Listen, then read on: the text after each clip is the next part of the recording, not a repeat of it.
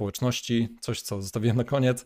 E, To tak, no warto uzupełnić profile na LinkedInie, e, bo później HR-y po prostu wchodzą i sprawdzają twoje profile wszędzie, no może nie na Facebooku, ale na LinkedInie.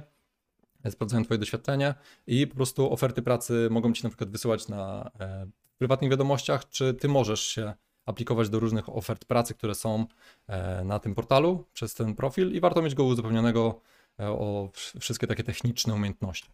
E, Kursy, e, w, różnych kursach są społeczności, do których warto dołączyć, no bo w tych kursach są osoby, które są bardzo podobne do nas e, i też dążą do tego samego celu, czyli, czyli to jest taka trochę alternatywa, powiedziałbym, do studiów, ale też do kursów raczej też osoby dołączają, takie, które są skupione już na konkretnym celu, nie?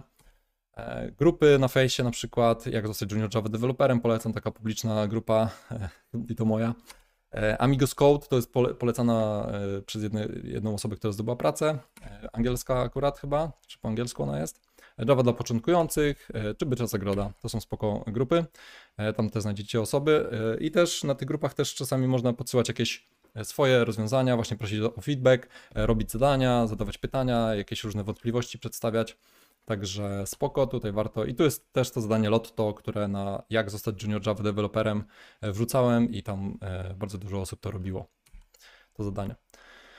E, Dawanie i proszenie o konstruktywny feedback, tak, to można właśnie robić. Jeżeli już mamy trochę doświadczenia, to możemy nawet dawać feedback i w ten sposób też się uczymy. No i ja na przykład, ja, ja teraz tak działam, nie? że bardzo dużo się uczę rzeczy, nawet o podstawach jakichś, bo Java jest ogromna, to dając nawet feedback, ucząc kogoś, bardzo dużo się uczymy. E, No i też można tam szukać mentora.